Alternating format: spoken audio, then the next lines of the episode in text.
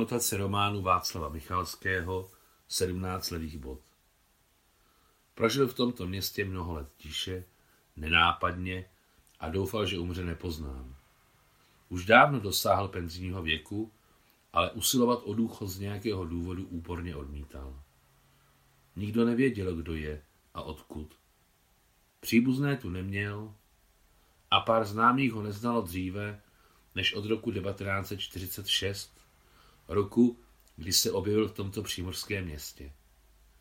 Měl dřevěnou levou nohu a višňovou hůl, pokrytou reliéfy hladkých suků a brigadírku s natrženým lakovaným kšiltem. Celá ta léta bydlel v přístavek Márnici a pracoval jako noční lírač v nemocnici. Jeho, již časově neomezený doklad, byl vydán na jméno Adam Stěpanovič Dombrovský.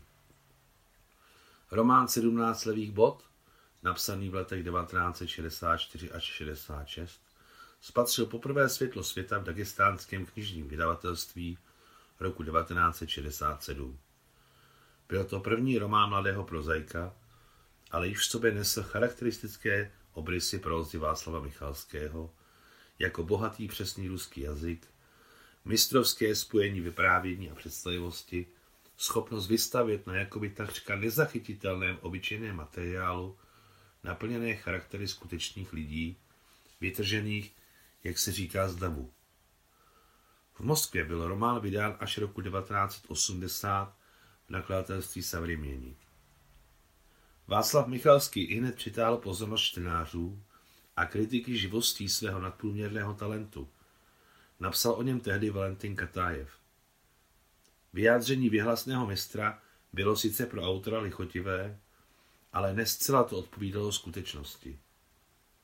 Mnoho tisíc čtenářů s neutichajícím zájmem četlo román 17 levých bod, ale žádná kritika se neobjevila. Ani pro, ani proti. Obklopoval ho jen závoj nevyřčeného.